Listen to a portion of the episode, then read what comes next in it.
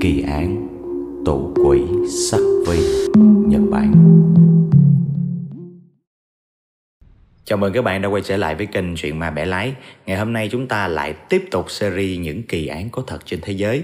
Và kỳ án ngày hôm nay mình muốn kể cho các bạn nghe là một vụ án xảy ra vào năm một nghìn chín trăm chín mươi bảy tại đất nước Nhật Bản.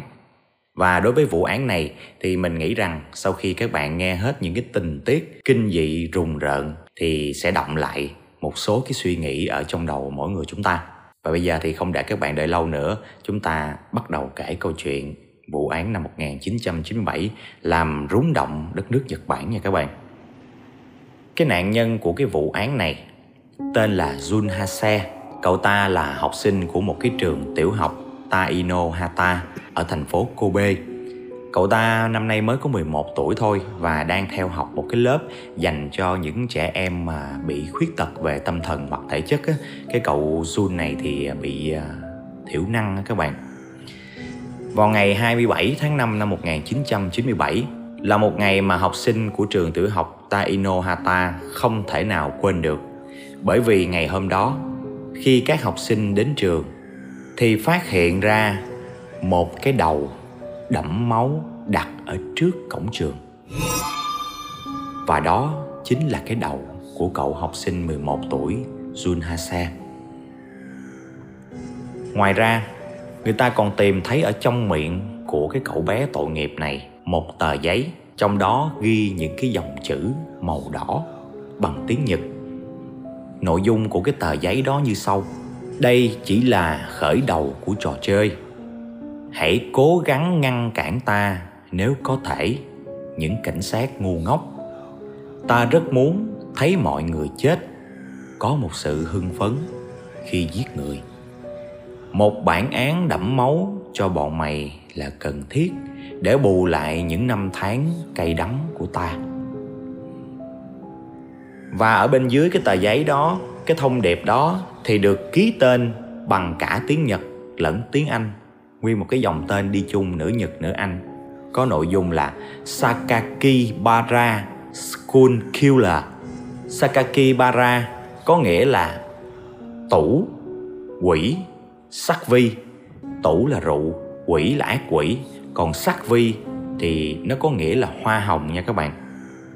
Và cảnh sát nhận thấy cái cách thức mà gây án của cái tên này cộng với cái cách mà để lại cái thông điệp như vậy thì dường như hắn đang bắt chước một cái sát thủ mang cái bí danh là Zodiac, có nghĩa là cung hoàng đạo các bạn. Người ta gọi là sát thủ cung hoàng đạo ở San Francisco vào năm một nghìn chín trăm sáu mươi. Và đây là một cái kẻ sát nhân là khét tiếng ở thời điểm đó vì cái sự mà giết người hàng loạt và man rợ của hắn ta. Và hắn ta có một đặc điểm là thường xuyên để lại lời nhắn cho cảnh sát bằng cách viết thư. Thì người ta thấy cái cách thức này nó hơi giống của cái tên sát thủ Zodiac này. Và đến ngày sáu tháng sáu năm một nghìn chín trăm chín mươi bảy thì có một bức thư cũng của tên Sakakibara gửi đến cái tòa soạn Shinbun, viết như thế này: nào, trò chơi sắp bắt đầu thôi mà. Ta buộc phải đặt tính mạng của mình vào rủi ro, bởi vì ta sẽ bị treo cổ nếu bị bắt. Cảnh sát sẽ giận dữ hơn và truy tìm ta gắt gao hơn, nhưng ta chỉ tìm được bình an khi giết người mà thôi. Chỉ làm bọn chúng đau thì nỗi đau của ta mới được xoa dịu. Chính hệ thống giáo dục bắt buộc đã khiến ta trở thành kẻ vô hình. Và trong lá thư đó thì cái tên hung thủ Sakakibara này đã mạnh mẽ lên án cái hệ thống giáo dục của Nhật Bản, đã gây áp lực lên hắn. Hắn đổ thừa là cái hệ thống giáo dục này gây lên áp lực cho hắn, làm cho hắn bị trở thành như vậy. Do có thể như quá vội vàng hoặc là hơi bị sợ hãi hay sao á, thì cái người biên tập của cái tòa soạn báo Shinbun á lại viết sai cái tên của hắn. Đáng lý là Sakakibara thì người ta lại viết thành Onibara, có nghĩa là hoa hồng quỷ. Và điều này đã làm cho hắn khi đọc báo á thì càng trở nên tức giận hơn.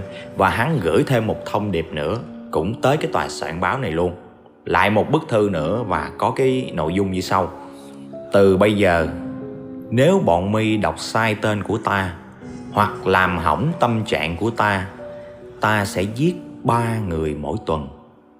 Nếu bọn mi nghĩ ta chỉ có thể giết trẻ em thôi thì nhầm rồi. Sau khi đọc tới cái nội dung này thì cảnh sát Nhật Bản lúc đó người ta có một cái cảm giác. Một là tên này thần tượng cái tên sát thủ cung hoàng đạo của Mỹ.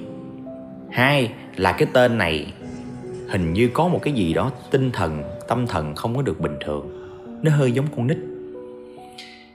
Nói sai tên một cái là giận, hờn giận liền, gửi đơn cảnh, gửi thư cảnh cáo liền.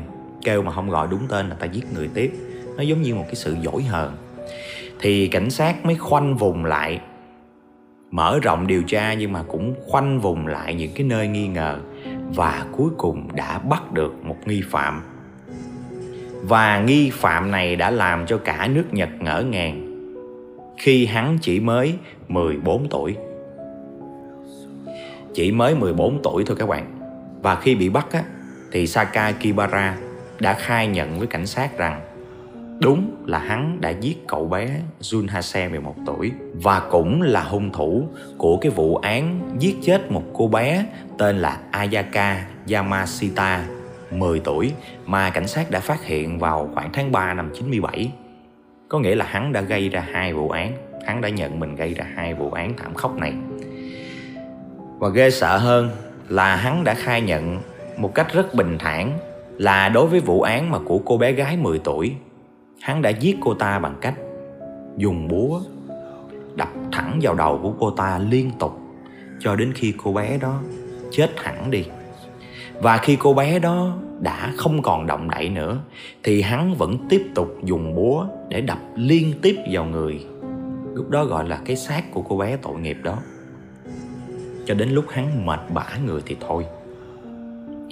Và sau khi giết cô bé thì hắn đã ghi trong nhật ký của mình nội dung là: hôm nay tôi thật sự đã thực hiện cái thí nghiệm thiêng liêng để xác nhận loài người mong manh như thế nào. Tôi hạ chiếc búa xuống cô gái khi cô ấy quay mặt về phía tôi. Tôi nghĩ rằng tôi đã đánh cô ấy một vài lần, nhưng tôi quá phấn khích để có thể nhớ rõ. Các bạn thấy có những cái biến thái và bất thường nó, nó đang xảy ra chưa? Hắn giết người một cách man rợ, chỉ mới mười bốn tuổi thôi. Thích viết thư gửi lời nhắn, thích viết nhật ký. Và còn ghê gớm hơn khi mà hắn khai nhận cái quá trình mà giết chết cậu bé Jun Hase mười một tuổi đó. Cậu bé mà bị bệnh thiểu năng, nghe xong là sẽ còn kinh hoàng hơn các bạn. Hắn ta nói là hắn ta dụ cậu bé đó tới một cái sườn núi ở gần cái trường học, sau đó dùng dây siết cổ cậu bé đến chết. Rồi sau đó hắn đã cưa đầu của cậu bé Jun này bằng một chiếc cưa tay. Sau đó hắn bỏ thi thể của cậu bé lại, rồi cầm cái đầu của cậu bé, chưa có bỏ vô cổng trường liền các bạn. Hắn cầm về, đem vô phòng tắm và chơi đùa với cái đầu đó. Đây nó giống như là một cái biểu hiện cái sự lệch lạc về tình dục với các bạn. Nghe mà cảm giác hơi tự nhiên hơi mắc ói luôn. Những cái kẻ sát nhân mà nó có xu hướng lệch lạc tình dục á, nó hay có những cái điểm chung lắm. Mặc dù nó sẽ có khác nhau nhiều thứ. Cái trường hợp này nó cũng giống như một cái trường hợp của ái tử thi các bạn, là người ta thích quan hệ với cái xác chết đó. Đó, cái trường hợp này thì sau này nếu có dịp đụng đến những cái tên tội phạm mà chuyên về mấy cái này thì mình sẽ nói cho mấy bạn nghe. Quay lại với cái tên này, thì sau khi mà hắn đem về nhà và chơi đùa với cái đầu của cậu bé tội nghiệp đó xong thì hắn mới đem đến cổng trường để đặt xuống trước khi mọi người đến trường. Cái mục đích của hắn là muốn để cho tất cả học sinh và phụ huynh và tất cả nhân viên của nhà trường phát hiện ra cái, cái điều đó. Giống như hắn muốn dằn mặt nguyên một cái khu đó luôn á các bạn. Và ở Nhật Bản thì cái thời điểm đó, những người mà dưới mười sáu tuổi thì không thể bị buộc tội giống như những người trưởng thành được. Và để bảo vệ cái danh tính của cái kẻ thủ ác này thì chính phủ mới đặt một cái giống như biệt danh cho cái tên Sakakibara này, gọi là Boy A, có nghĩa là cậu bé A. và hắn ta không bị chịu bất cứ một cái bản án nào hết, mà được đưa đến một cái trường giáo dưỡng đặc biệt dành cho những người mà phạm tội ở tuổi vị thành niên. Cái khu đó nó nằm ở phía tây Tokyo, và hắn ta được đưa vào đó vào tháng mười năm một nghìn chín trăm chín mươi bảy để được điều trị tâm thần. Và chúng ta sẽ nói cái câu chuyện sau khi mà Nhật Bản đã quyết định xử lý cái tên tội phạm tàn nhẫn gây rúng động nước Nhật này theo cái cách như vậy. Sau, mình sẽ nói sau. Bây giờ chúng ta sẽ nói về cái, cái hoàn cảnh cũng như cái động cơ làm sao mà cái tên Sakakibara này lại giết hại trẻ em một cách tàn nhẫn như vậy. Thì khi mà nghiên cứu về tâm lý của cái tên này, thì các chuyên gia đã nghiên cứu hồ sơ và tính cách, học bạ các thứ của cái thiếu niên mười bốn tuổi này. Người ta vẫn nghiên cứu nha, mặc dù người ta không công bố tên thiệt. Người ta đặt là Boy A để mọi người không biết đây là đứa nào. Người ta sợ ảnh hưởng, đó là cái luật của Nhật nó như vậy. Người ta thấy trong cái tính cách của cái cậu thiếu niên mười bốn tuổi này, nó giống như là mắc một cái hội chứng có tên là Hikikomori. Đó là một cái thuật ngữ dùng cho một cái hội chứng là tự giam cầm mình đó các bạn. Cậu ta không thích giao tiếp với bất kỳ ai, suốt ngày chỉ nhốt mình trong phòng thôi. Và ở trong phòng cậu ta cũng không có lên mạng theo cái kiểu mà nói chuyện với người này người kia. Nói chuyện với người này người kia qua mạng cũng là giao tiếp, cũng là nói chuyện. Nhưng mà cái hội chứng Hikikomori này là người ta tự giam trong phòng, người ta làm những cái chuyện khác, người ta không có nói chuyện với ai, không có giao tiếp với ai hết các bạn.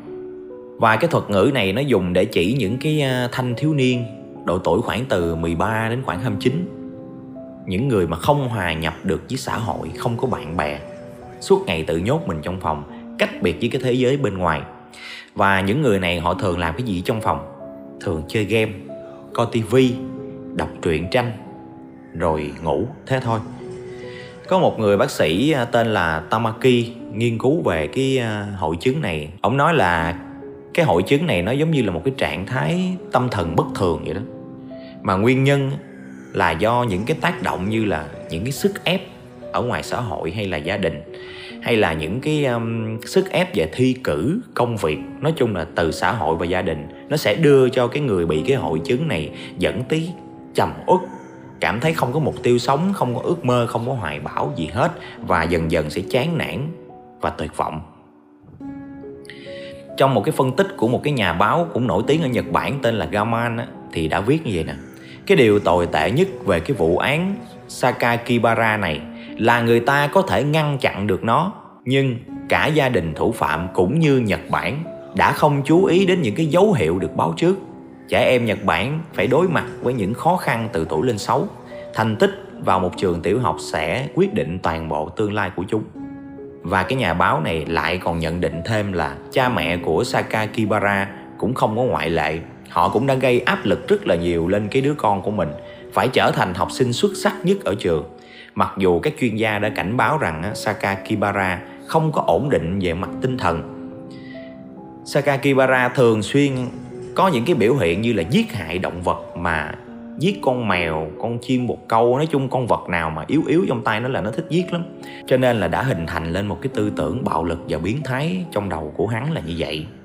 Ngoài ra thì cảnh sát trong quá trình điều tra thì cũng tìm được ở trong phòng của cái tên này rất là nhiều truyện.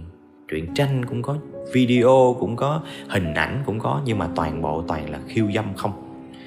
Cho nên nó cũng dấy lên một hồi chuông về những cái tạp chí, những cái phương tiện giải trí mà đồi trụy ở Nhật Bản. Chúng ta quay lại về cái vấn đề mà sau khi hắn ta không bị kết án gì hết mà được đưa vô trại tâm thần. Và với cách để xử lý một cái tên giết người điên loạn đối với cả nước Nhật cảm thấy như vậy thì đã gây ra rất là nhiều cái sự tranh cãi ở Nhật Bản. Trong khi luật sư bào chữa cho cái tên giết người này thì ổng đề nghị là nó nói chung nó vẫn còn nhỏ, cho nên là dư luận không nên làm ầm ĩ mọi sự việc để khiến sau này cái cái đứa trẻ này nó sẽ khó mà hòa nhập lại được với xã hội. Trong khi đó, đó thì gia đình của nạn nhân đã hối thúc chính phủ phải cung cấp cho người thân của nạn nhân những cái câu hỏi về cái kẻ sát nhân kia. Nhưng mà luật là luật, người ta đâu có cung cấp được đâu. Và cũng chính vì cái trường hợp sát nhân nhỏ tuổi này mà vào năm hai nghìn, Nhật Bản đã sửa cái tuổi chịu trách nhiệm hình sự lúc đó là mười sáu, nhưng mà tới năm hai không không không sau cái vụ án này đã hạ xuống là mười bốn tuổi là phải chịu trách nhiệm hình sự rồi. Sửa luật lại luôn. Và trong một cái động thái bất ngờ vào ngày mười một tháng ba năm hai nghìn không trăm lẻ bốn thì Bộ Tư pháp Nhật Bản đã tuyên bố Sakakibara đã được hai mươi mốt tuổi và hắn ta sẽ được trả tự do, rời khỏi cái trường giáo dưỡng đó. Thì lúc này là dư luận người ta cũng nghe, người ta cũng thấy hơi ớn. Một cái kẻ giết người máu lạnh như vậy, giết người chặt xác, giống như thách thức xã hội vậy, người ta cũng sợ. Người ta cũng có nhiều cái luồng ý kiến lắm. Và có nhiều người thì người ta đề nghị là bây giờ nó đủ tuổi rồi đó, thì bây giờ bỏ tù nó đi. Và trước sức ép của dư luận như vậy, và cũng như là người ta cũng nhận thấy cái tính chất của cái tội ác này nó quá đặc biệt và nó mang rợ đi, cho nên chính phủ Nhật lúc đó mới thực hiện một số cái biện pháp giám sát cực kỳ nghiêm ngặt. Tuy nhiên thì cái quá trình giám sát và thông báo định kỳ đối với lại cái kẻ sát nhân này thì chỉ đến ngày ba mươi mốt tháng mười hai năm hai nghìn không trăm lẻ bốn thôi. Ngay sau khi không còn phải báo cáo cái tình hình với người giám sát á, thì cái tên Sakakibara này đã chuyển nơi ở đến hai lần liên tiếp luôn, và sau này người ta không biết tung tích của hắn ở đâu hết. Và tới ngay cái thời điểm mà hắn mất tích như vậy á, chả ai biết tên thiệt của hắn luôn. Các nhà chức trách người ta không có cho công bố. Rồi đến tháng sáu năm hai nghìn không trăm mười lăm thì hắn đã được ba mươi hai tuổi và bất ngờ đã phát hành một cái cuốn tự truyện có tựa đề là Zeka, dịch ra là khúc ca tuyệt vọng. Tự nó viết sách ra luôn.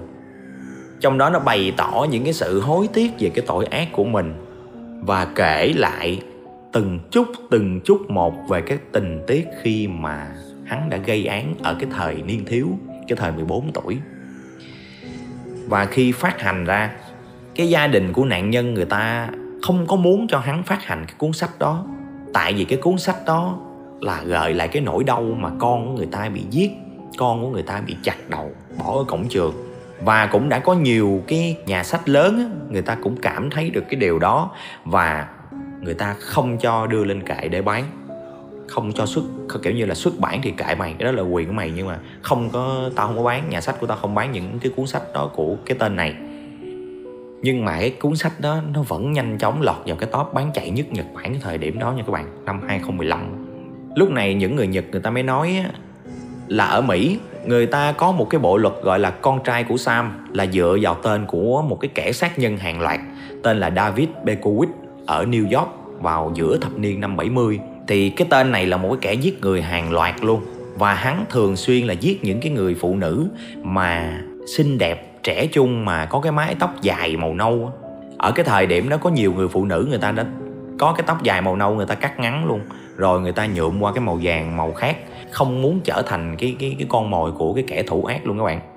Và khi bị bắt á, thì cái tên Con trai của Sam này nó đã nổi tiếng đến nỗi mà quá trời truyền thông người ta săn đón luôn. Và hắn kiếm tiền được ở trong tù bằng cách là bán những cái cái thông tin của hắn và kể lại những cái vụ án mà hắn đã giết người hàng loạt để người ta viết sách rồi người ta làm phim, hắn kiếm được tiền luôn.